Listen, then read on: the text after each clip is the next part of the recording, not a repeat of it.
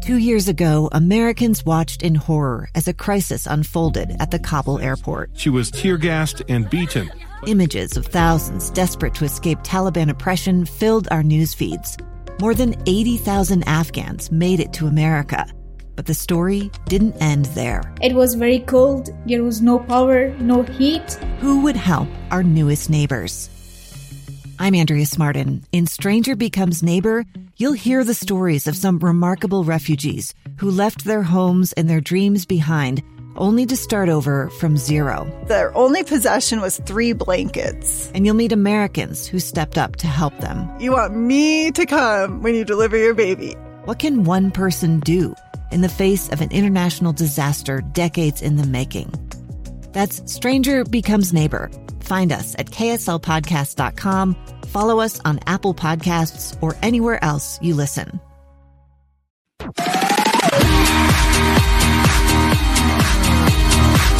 My top people over there that I couldn't farm without, all are immigrants. Today on KSL Plus, Como va con los papitas? immigration issues. There's not enough supply of locally born, U.S. born labor to satisfy the demand. Industries are struggling to get the qualified workers they need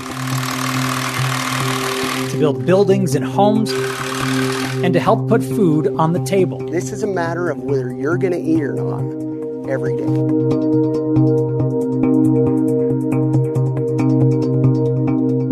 I'm Matt Rascon, and this is KSL Plus, KSL TV's digital only news show and podcast. And today we're diving into the issues the construction and farming industries are facing and how they impact us here at home. So let's start at the grocery store. According to the USDA, we spend less on food than ever before. Between 1960 and 1998, the average share of disposable personal income spent on total food by Americans fell from 17 to 10%. In 2019, the USDA said Americans' food budgets hit an historic low. Just 9.5% of our income goes to food. That's groceries and eating out. One of the big reasons we spend less immigrant farm workers. They make up 70% of the agricultural workforce nationwide. And my colleague Garna Mejia joins me now. And Garna, I know that you've been looking at some of these issues surrounding immigration when it comes to these industries.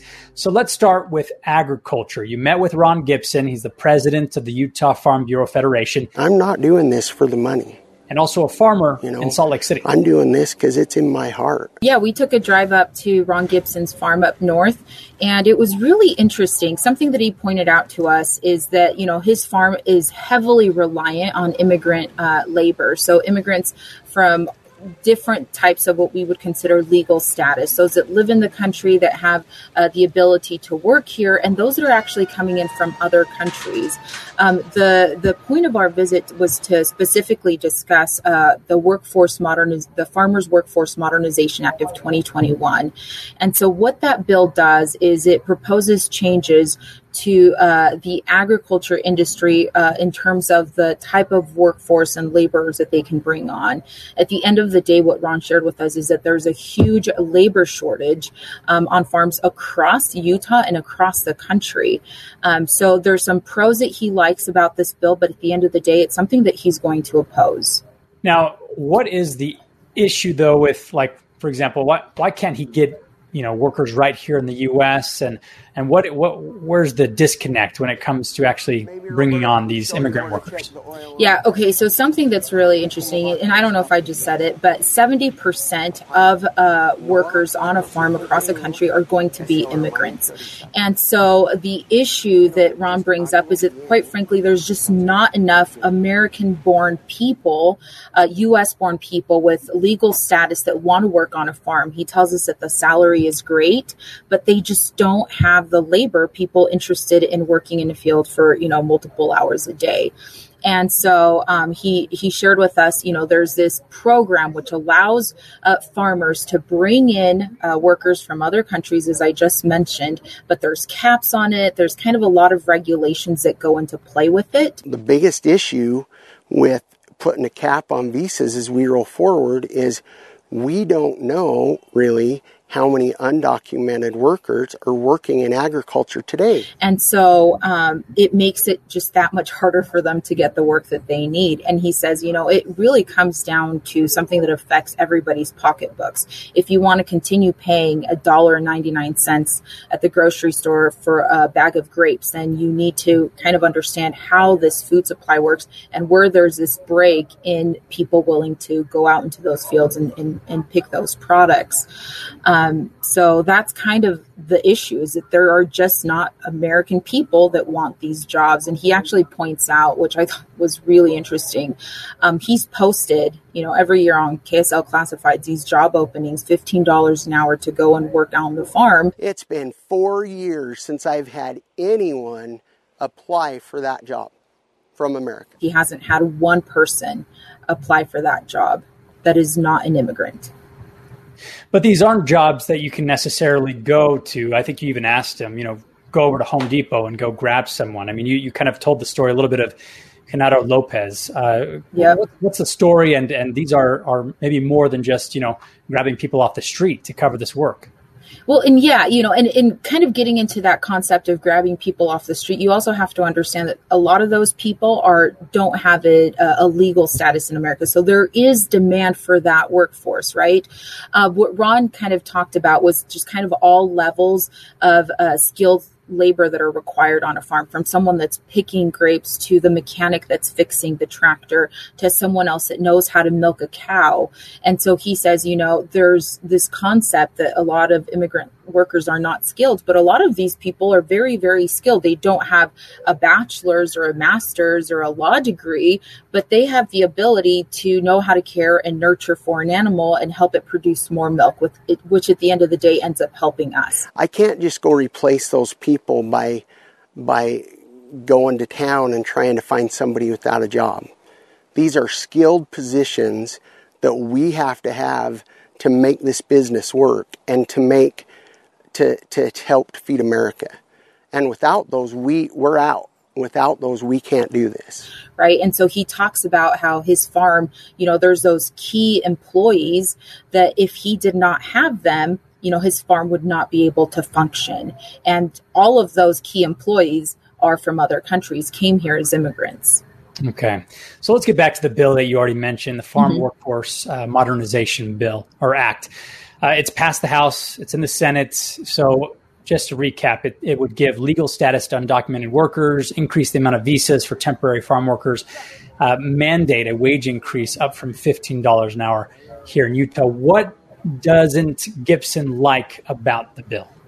So he feels that the bill doesn't address two key points, right? Which he feels are like major obstacles uh, that that farmers are facing. One of them is uh, being able to uh, have control over how many workers can come and and work. And, and, and if you look at it, you know, as I mentioned, seventy percent of the workforce on a farm nationwide, and this is I think the statistics is a few years old, but they're immigrants. Now, within that group, you have another portion that are undocumented, right? So, understanding, getting a real idea of, of how important foreign uh, labor is to the agriculture industry is, I think, something that we um, need to really consider. Um, so, what he talks about is this this act, as it stands, is it is going to put a cap on how many people can come and work, and it doesn't address the issue of what labor they can they can do. So, he feels it's an antiquated. Uh, policy that we have in place from the 70s or 80s, you know, 60s, when they were trying to prevent uh, to encourage to help Americans feel like if you want these jobs, they can be yours, um, and we're not going to you know shortchange you and drive down wages. Um, and so there was caps as to you know if you were going to bring in a seasonal worker, then they had to be doing seasonal labor, so they could only be working on a tomato field because those are seasonal products. They could not come and work on a dairy farm, and that continues to be in place today. So this program that we have right now is working for some sectors of agriculture but it doesn't work for all sectors of agriculture. And so Ron feels that that, that needs to be addressed. That if you need a, a worker that's in you know a dairy then they can come and work on the dairy and do that maybe six nine months that they shouldn't be limited to the work that they can do. So that's uh, concept number one. The second concept is um, this bill requires that they um, have uh, every year they're going to get a wage increase. And so, you know, as he explains it, right now they're paying about $15 an hour. If they're employees that are coming in to America, they also have to uh, consider housing and uh, transportation. And he's like, so at the end of the day, ends up being in the 20s, you know, low 20s uh, per hour. They're costing me $23 an hour to pick that tomato for you. And that's unsustainable. Like, a food is too cheap in America for us to be able to sustain that. He says if you take that and you're forcing uh, an automatic uh, wage increase, but you're not forcing an automatic wage increase or uh, cost increase of produce, then he's like, it's going to make us bankrupt. So if we have more workers that can come, but we can't afford them, we're still in the same problem. So the problem with mandating to me what we have to pay our employees is nobody mandates what I can sell my product for. So I sell my product on the free market, but you mandate what I have to pay my employees here that doesn't work for me. Um, the other thing that he kind of brings up is that he doesn't want it to be federal control over how many workers can come and, and making those decisions. He feels that it's something that need, needs to be done at the state level and allowing each legislator to look at its agriculture industry, dairy farms, and figure out, okay, how many workers do we need? Where are these gaps? And how can we best fill them in at the state level, you know, and give them that control? So the bill would allow these farm workers uh, legal status in the country. What's what's the the impact there? What was Gibson's take? Yeah, that's a really good question, Matt. So um, this this bill it would also create a path towards a legal status for uh, folks that have been working for years on a farm right? I think it's anywhere between four to eight years. Um, it would give them quote unquote what they call the green card. So you wouldn't become a citizen but you would uh, have residency. And so uh, ron really likes that. He says you know i have those employees. I've known those farm uh, workers who are here as undocumented immigrants and they don't have that uh, door open to them for upward mobility, right? So he says those that have worked for us for years, like they deserve that. Let's let's give them those opportunities. Those people should have green cards. However, that doesn't necessarily solve the problem of having uh, enough workers on a farm. Because the way he sees it is if uh, you give someone a legal status, you know, right now they're doing this job because it can people turn a blind eye maybe or it's easier to get a job on a farm as an undocumented person once you have that legal status, you're going to want to go to your local fast food restaurant and work in the air conditioning or uh, seek an education or do other things, um, you know, that are really part of the American dream. But once they have a green card, if they don't stay and work on the farm, then I'm going to be in trouble again. And so, so the question is the visa cap number.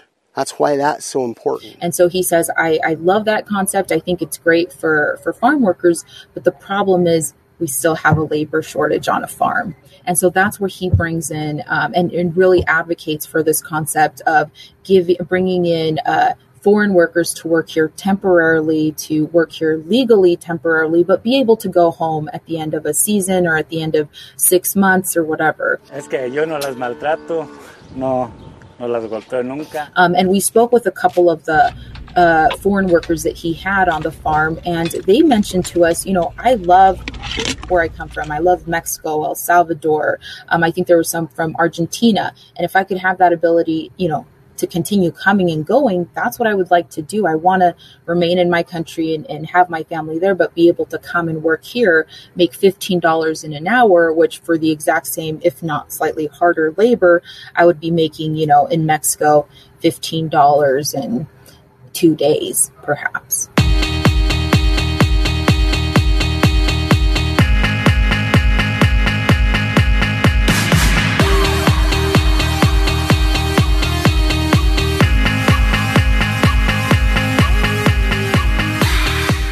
All right. Well, another industry that has really been struggling when it comes to immigration or immigrant workers is construction. And Garna, I know you spoke to Chad Magleby. It's the owner of Magleby Construction. What is the situation that he and his company have found themselves in? Yeah, you know, that's another uh, situation, just as you mentioned, there's major labor shortage when it comes to the construction industry. And we're learning that from Magleby Construction, which is a, a major player in the construction industry here in Utah. Um, they're heavily involved in the National Association of Home Builders. Um, they are putting a lot of money into lobbying efforts to bring raise awareness about this uh, worker shortage in the construction industry. And so they say, you know, take a look at our, you know, construction sites across the valley. Go to any new home project, go anywhere else that you need to go to. And you're going to see that the majority of the folks that are working there are going to be uh, foreign born. They're going to be from different countries or, you know, they're going to be immigrants. And so um, they say there is just this, and I think I looked up a statistic. Don't quote me on it, but I can look it up for you guys. Um, but I think a few years ago, maybe six to seven years ago, they were saying that for every four people that were retiring, there was only three people that were coming in to, to replace those jobs, right? The labor force that uh, might have built our homes 10 or 15 or 20 years ago, they're aging out. Uh, these qualified uh, craftsmen and there's not a generation of craft workers to take their place.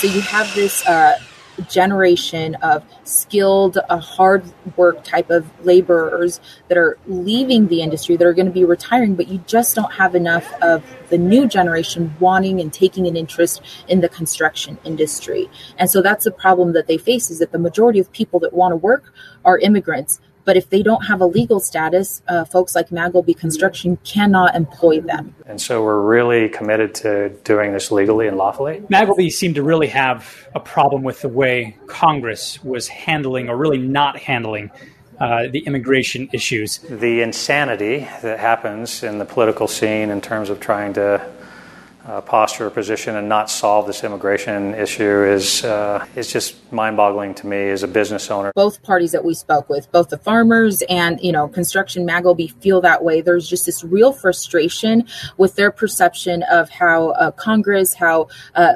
legislators, how political leaders on both sides of the aisle are handling the what they call you know immigration issue. The politicians uh, and the games that they play um, in the background around the issue of immigration are, are, going to stifle our economy. And it's, it's frustrating. It's really frustrating that there's not politicians out there who have a moral compass or the courage to solve this issue. And it seems like they just push immigration to the sideline and uh, tackle things that uh, are maybe less emotional or less. Uh, uh, controversial. And so they say, you know, you can't uh, bag this into one thing, uh, you know, and it's a heavily charged issue. There's a lot of emotions with it.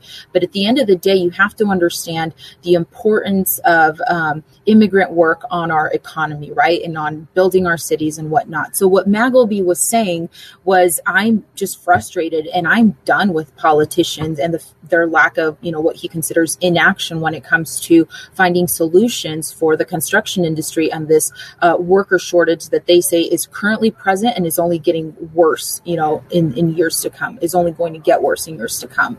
And so what they did a couple of, uh, well, I think it was about five to six years ago, they decided, hey, maybe there's a way we can go and find and recruit skilled you know laborers you know people that want to work with their hands carpenters uh, technicians, construction type workers that we can recruit from another country since we can't find them here. So let's try Mexico. We can find them, we can recruit them, we can train them, and maybe there's a employment uh, workforce visa program that they can come in and legally, lawfully uh, work in America and be able to keep our company afloat and help us keep building America as it's growing. And so they went down there, they set up shop. They tell me it cost them millions of dollars only to find out that it's a lot harder than they thought it was going to be. But that just kind of underscores their frustration with Congress and, and, and political leaders in not addressing this, you know, broken system of immigration is really what they're saying. My, my stance on immigration is this if they're legal, lawful, and contributing, we want every one of them. So they were tired of waiting around and really took yep. things into their own hands, it sounds like.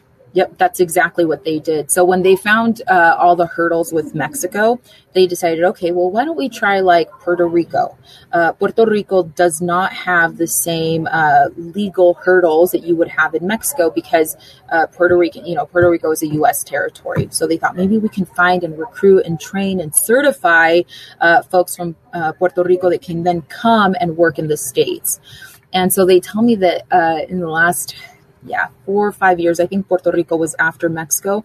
They've only had about 12 people that they've been able to help mm. transition and move to the States. And out of those 12 people, only six have, you know, really stuck around because there's cultural differences, uh, longer work week in America versus Puerto Rico.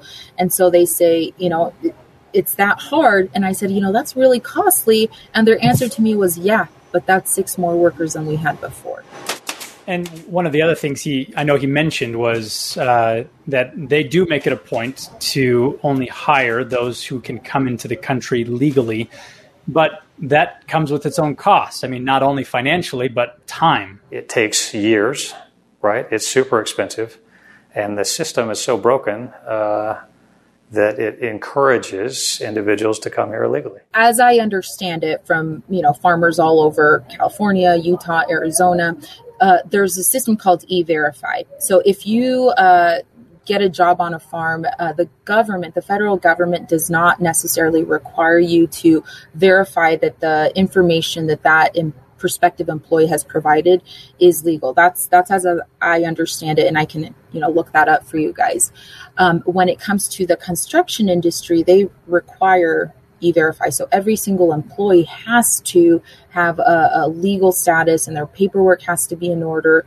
And so they're just uh, more more set in what the requirements are. And so Magleby, um, because of that, they are forced and, and have to only hire workers that have a legal status. And so that makes it that much harder because, you know, if you have someone that wants to work, but they're undocumented, they're not going to be able to get a job on a construction site. But those are the people that want the job, right?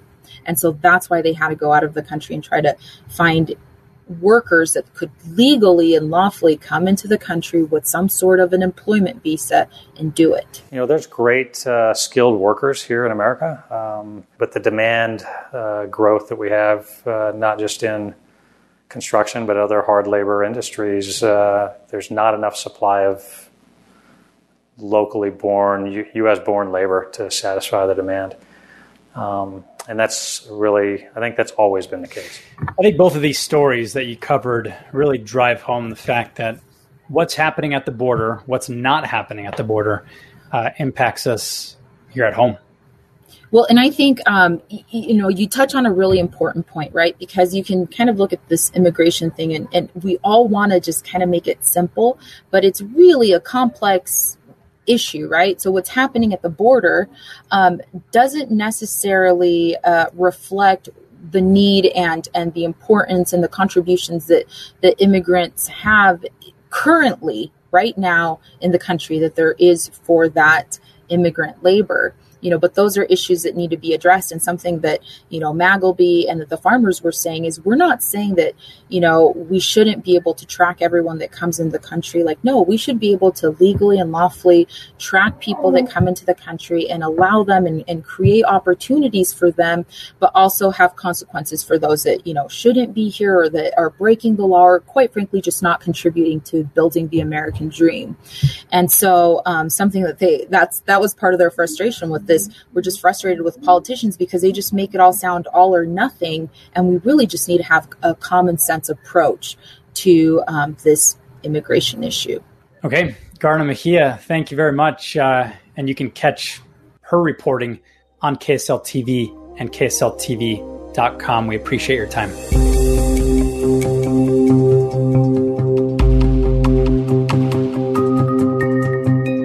So the debate over immigration at our nation's capital continues, of course. The frustrating part for some of these companies is the lack of urgencies, and there's no real timeline for when things might change for them and their workers.